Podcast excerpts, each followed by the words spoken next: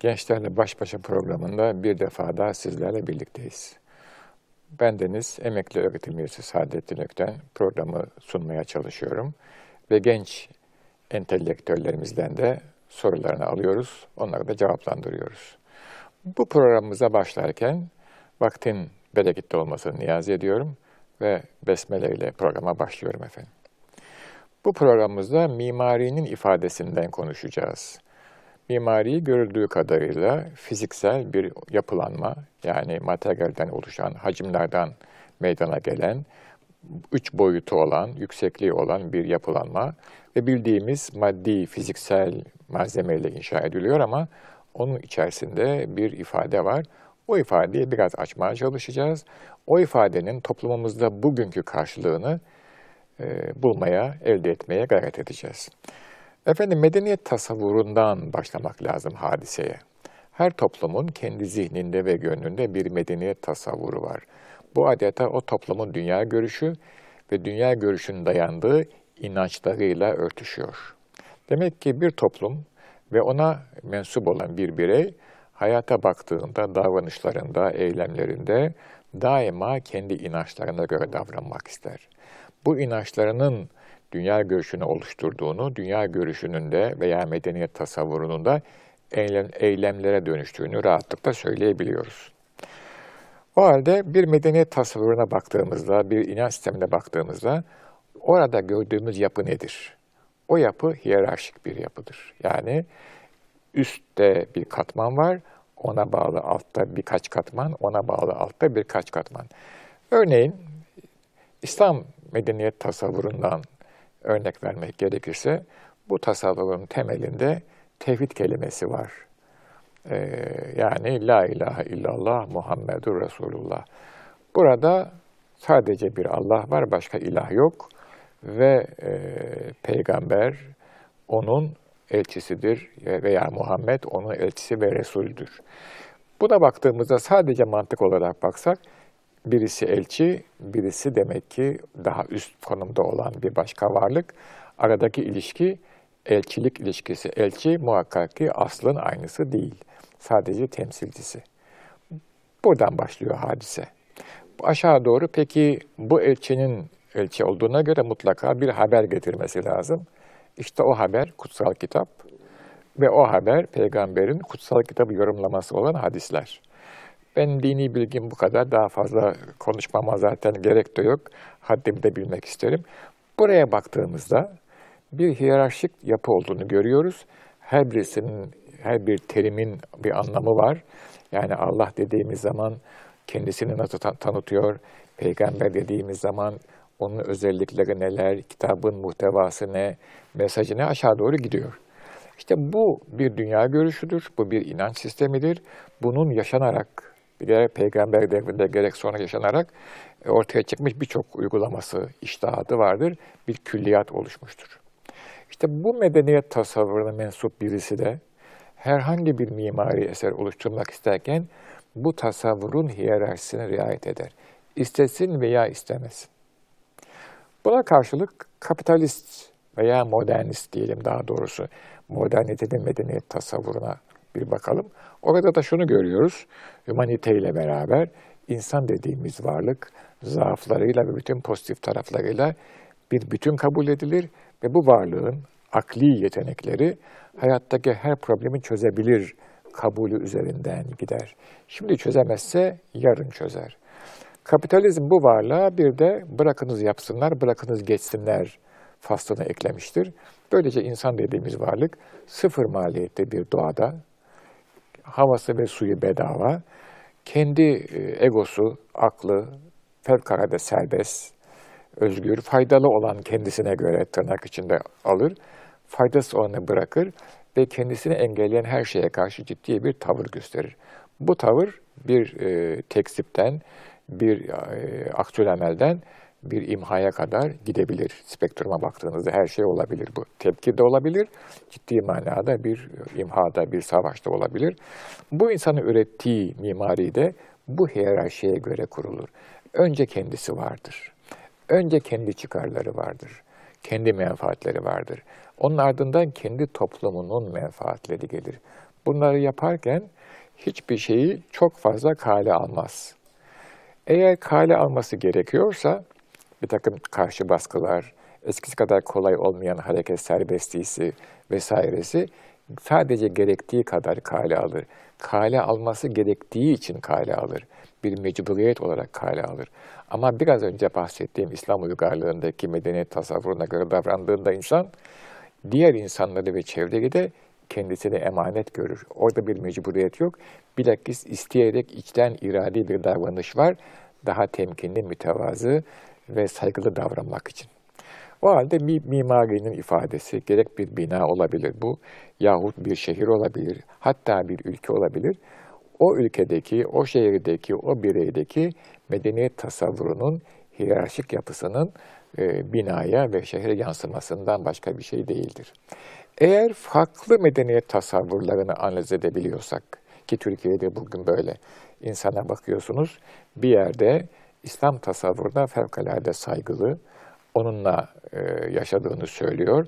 Ama bir yandan bakıyorsunuz aynı adam, aynı fert bir başka tasavvurun emelleri peşinde. O tasavvurun emelleri olmazsa üzülüyor, seviniyor ve onunla bir erdem atfediyor kendisine. Bu ikili bir e, yapıdır. Bunu mimaride de görüyoruz. Ben zaman zaman, belki biraz uç bir laf ama bir Müslüman apartmanda oturmaz diyorum. Bu tabii çok iddialı. Hafif bir mizah da yok değil bu sözde var tabii ki. Ama niye oturmaz derken şöyle onu izah ediyorum. Bir Müslümanın İslam medeniyeti tasavvurundaki mesken iyi kötü bellidir. Ama apartmanın arkasındaki, onu oluşturan zihniyetteki, o tasavvurdaki ögelerle İslam medeniyet tasavvuru ögeleri çatışma halindedir. Neden? Çünkü apartman dediğimiz olguyu Batı uygarlığının kapitalist döneminde sanayi devriminden sonra ve o sırada ortaya çıktığını biliyoruz. Sanayi devriminin ve kapitalist batı uygarlığının modernist yaklaşımın materyalist hayat felsefesinin temel e, kabulleriyle İslam uygarlığının temel kabulleri çatışıyor. Dolayısıyla birisinin e, ürettiği bir e, mekanda zaruret halinde şüphesiz oturulabilir. Ama burada ben şunu da kastediyorum.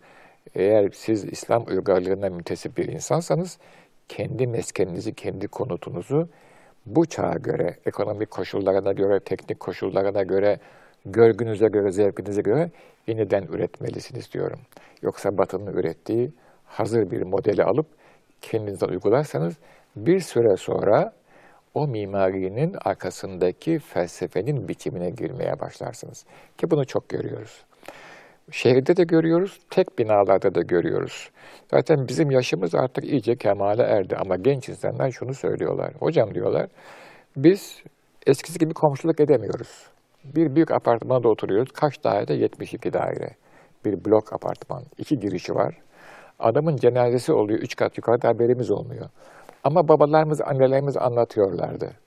Veya biraz daha gençse büyük babamız anlatıyordu. İşte komşunun evine yedi gün yemek götürülür, efendim işte hatırası e, taziz edilir, efendim işte e, yardım edilir, acısı paylaşılır, şöyle olur, böyle olur.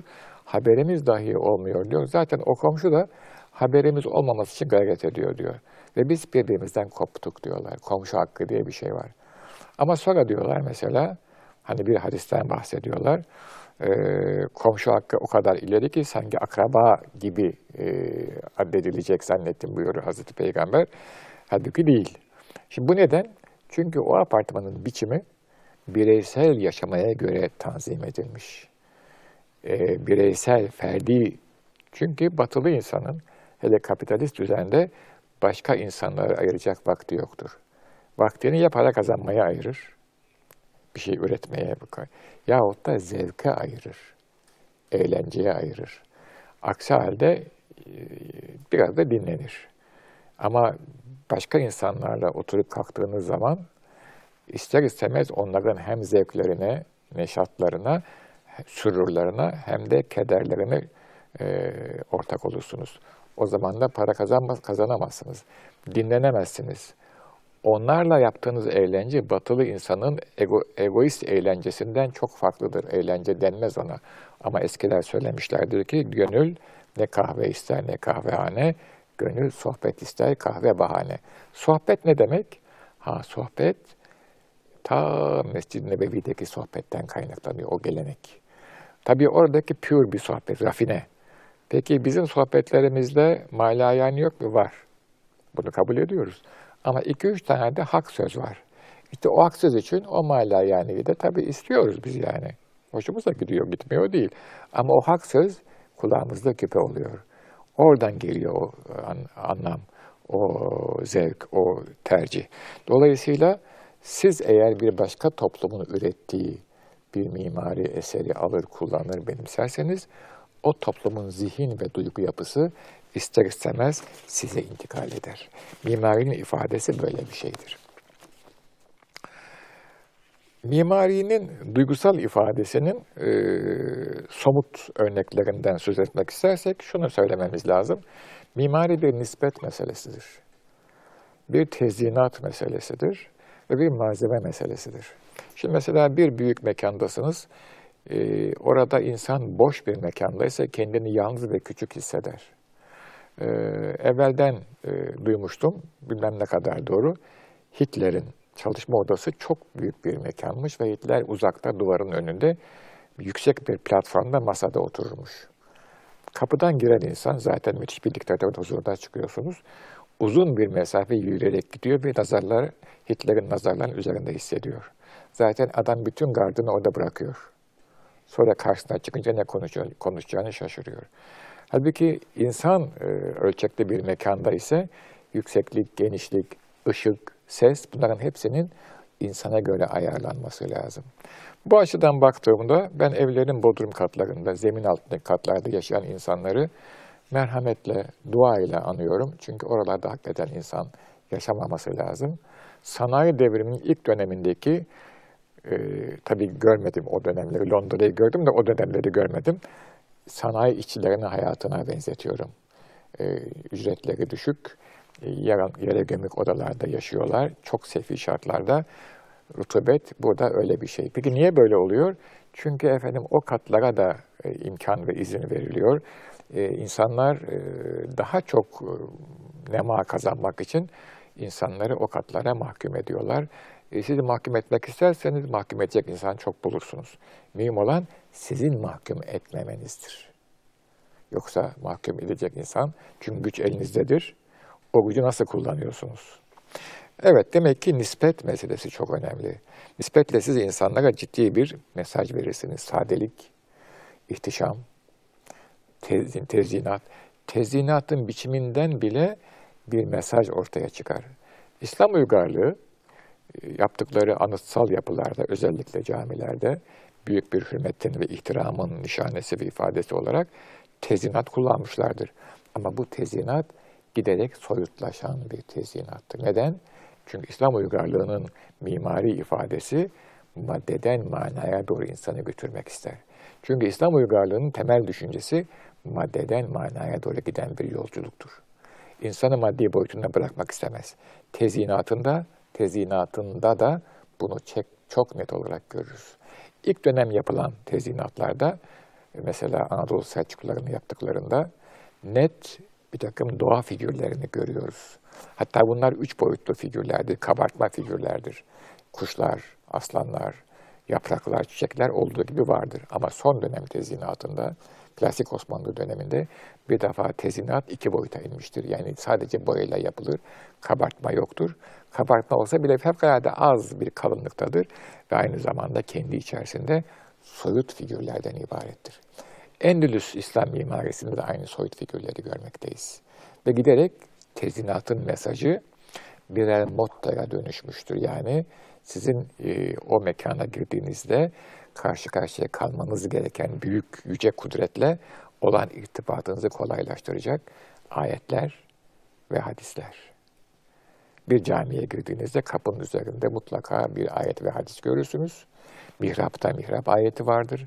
Mihrabın çevresinde, kuşak yazısında, kubbedeki yazılarda sizi daima manevi bir iklime çeken mesajı hissedersiniz, görürsünüz. Bunu yaparken de genellikle klasik dönemde Çin'i üzerine düz satıhlarla yazmışlardır. Bunların hepsi birer mesaj verir, mimarinin birer ifadesidir. Bir başka husus mimarinin ifadesinde iktifa meselesi. Eğer siz dünyaya ve hayata hırsla bakıyorsanız, yaptığınız binalarda bu hırsın bütün izleri görünür. Muhteşem, insanları ezecek bir ihtişamda ve şahsa mal edilen binalar. Şimdi mesela görüyoruz, bir bina yapıyor birisi, yüksek bir bina, üzerine binanın adını yazıyor, yapan adamın adı veya yaptıran e, firmanın. Bu da söylemeye gerek yok, herkes bunu görüyor. Peki ben şunu merak ettim, Süleymaniye Camii'ne gidiyorum veya Edirne Selimiye'ye gidiyorum. Bunlar da çok muhteşem eserler, çok pahalı, çok muhteşem ama hiçbirinde yaptıran adı yazmıyor. Ben mesela yeni bir takım camiler gördüm, yapılıyor. Bunların üzerinde yaptıranın adı adeta göze giren harflerle yazıyor. Niye acaba diye düşündüm. Bir mesaj veriyor size. İşte Hacı bilmem ne camii diyor. Herkes onun ne cami olduğunu bilmiyor mu? Biliyor ama adam bir daha yazıyor üzerinde. İşte burada benlik ortaya çıkıyor. Sultan Süleyman neye yazmadı? Çünkü yaptığı eser, yaptırdığı külliye bir vakıf külliyesidir. Kendi adına yapılmadı o külliye. O külliye Allah'a adanmış bir malın, bir gücün, bir siyasal erkenin, bir iktidarın şükür nişanesi olarak, hizmet nişanesi olarak yapıldı. Dolayısıyla o size bir başka mesaj veriyor. Bu mesajı da böylece almak lazım. Ee, peki o öyle kalabilir mi? Bugün o yapılabilir mi?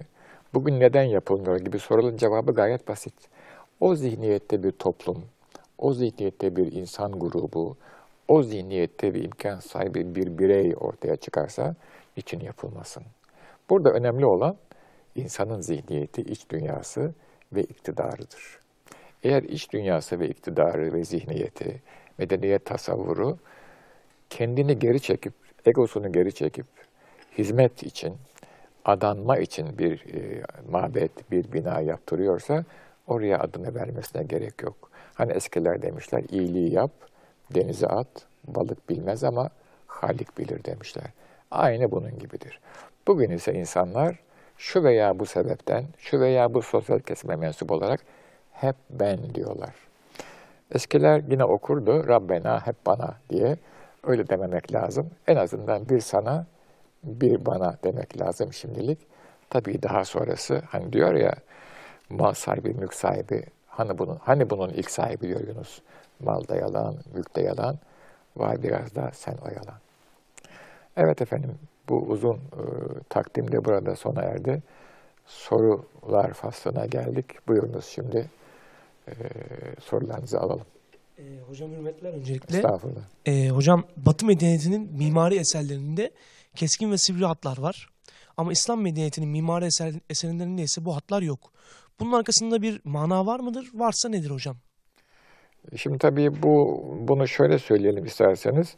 Batı medeniyetinin e, modern zamanlardaki eserlerinde, e, gerçi gotikte de var sivri hatlar yok değil ama eskisi kadar e, yani bu yenisi kadar güçlü değil. Şimdi Batı uygarlığının bugün yaptığı eserlerde bir teknoloji hakim, yani teknoloji ağırlıklı bir eser. Fonksiyon önde ve tabii teknoloji olunca menfaat önde. Yani onun dünya görüşü çıkara, maddeye, bugüne dönük bir dünya görüşü. Ee, var olmak bunlarla ortaya çıkıyor. İslam uygarlığında ise var olmak diye bir problem yok. Bilakis kendinizi geri çekerek ve Allah'ın size verdiği nimetler içinde onlarla e, nimetdar olarak hizmetle bir hayat geçirmek var. Çünkü orada gerçek varlık Allah'ın kendi varlığı. Bu iki farklı açıdan baktığınız zaman birisi daha yumuşak bakıyor hayata. Gerçi teknoloji de burada çok önemli. Yani o zamanki teknoloji ancak yumuşak hatlara izin veriyor ama onunla da sivri hatlar yapılabilir. Ben öyle görüyorum ki Batı uygarlığının belki hat bakımından değil de tümüyle binanın eserin verdiği imaj bakımından bakarsak ezici, ben deyici hele o yüksek binalar, o uzun cepheli, büyük ihtişamlı binalar ferde adeta senin önünde bir başkası var. Kim o? Kapitalist. Kim o? İşte monark. Kim o? İmparator. Kim o? Kral. Bir ben var. Ama İslam uygarlığına baktığınız zaman e, sadece bir insan var ve bütün varlık Cenab-ı Allah'a ait. Belki İslam uygarlığının ürettiği binalar, evler özellikle e, ve diğer anıtsal binalarda sadece Allah'a adanmış bir ihtişam görebiliyoruz. E, bunu Frankler de söylüyorlar ama öbür tarafta kullara adanmış bir ihtişam var. Bunun mesela çok tipik örneği, gerçi modernite değil ama zihniyet farkı. Mesela e, Sultan Süleyman'ın türbesine bakın, e, Süleymaniye avlusunda. Bir de Mısır'da e, bir yine kralın mezarı olan piramitlere bakın. Yani Sultan Süleyman'da ben eminim ki istese iktidarı var, otoritesi var, mali imkanı var. Kendisine muhteşem bir mezar yaptırabilirdi. Süleymaniye kadar büyük bir türbe yaptırabilirdi. Bir piramit gibi bir şey inşa ettirebilirdi. Keskin hatlar e, biraz teknolojiden geliyor ama o teknoloji de bir anlayışın ürünüdür yani. Dolayısıyla iki farklı dünya görüşü her zaman var olmuş dünyada bunlar. Efendim burada e, vaktimiz tamam oldu. Sohbetimizi sonlandırıyoruz. Aziz seyircilerimize saygılar, sevgiler ve muhabbetler sunuyorum. Ve Allah'a ısmarladık diyorum efendim. Hoşçakalınız.